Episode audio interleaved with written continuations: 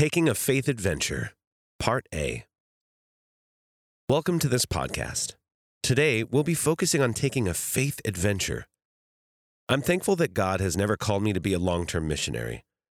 It's a huge sacrifice to leave with your family and move to a foreign land, serving the community and raising your children there. However, throughout my life, I've had the privilege to travel the world and visit nations such as Chile, Argentina, Belarus, Poland, Kenya, Uganda, Mexico, Sri Lanka, India, and others. While traveling in these countries, I served with the local organizations on the ground. I've done this for many years traveling alone with my wife Kathy as a family and with larger groups. If you get a chance to go on a trip to serve another community, I encourage you to seize it. Although the point of these trips is not about what I get in return. These are some benefits I've experienced on each one. Number one, I always return home a changed person.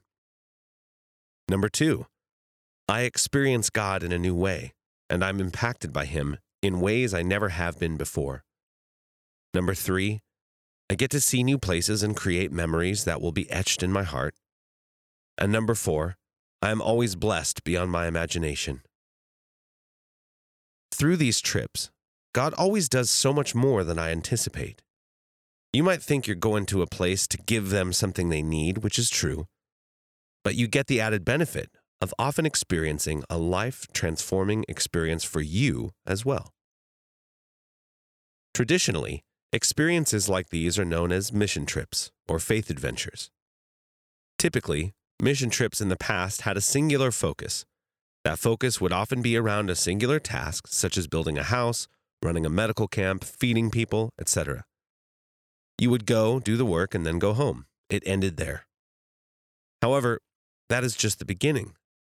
The value of serving is about the life change that happens for both the recipient and the giver, you.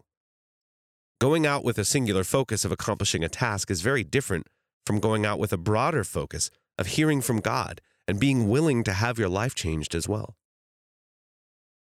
It speaks to an ongoing process rather than a one time event. The beauty of approaching a mission trip with such an outlook is that it causes you to open up your eyes, ears, and heart more to hear from God in new and refreshing ways.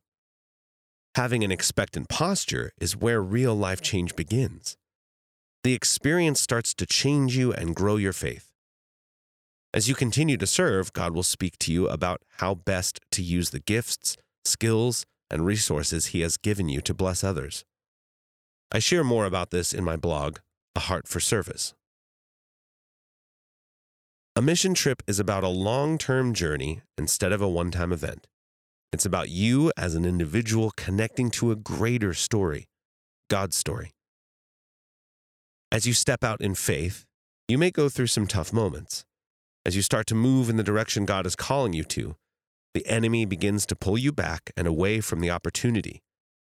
It could be a family member falling ill, a passport that suddenly can't be found, or an emergency at work that requires a lot of your attention.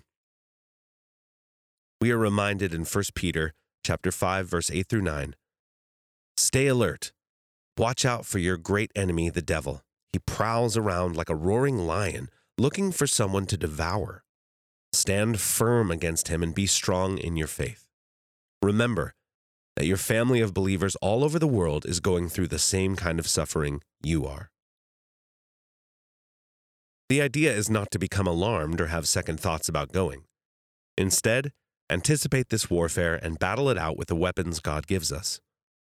I would say that one of the most critical steps when planning for a mission trip is asking people to partner with you in prayer. I know as a family, we are absolutely blessed to be living the life we currently enjoy. With everything available to us and all the opportunities afforded to us, it only seems right to want to give back. There are countless opportunities for you and me to go out and serve in our local communities and beyond. All we need to do is discern God's voice and take that step of faith. Every time I've done that, I have seen God encourage and equip me for the task in the most amazing ways. Here's a few action points that you can take away from our podcast today. If you have not had the opportunity to go on a faith adventure, prayerfully consider taking one. Start to do research within your community of spaces and places that you can visit and serve. If you have already been on several faith adventures, take time to reflect and write down the life change you have experienced. Where did you see God at work? What did you learn about yourself?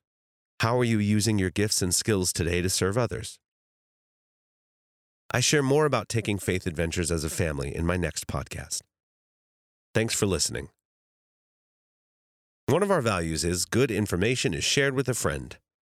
Please take the time to think of your friends, men or women, who might benefit from this blog.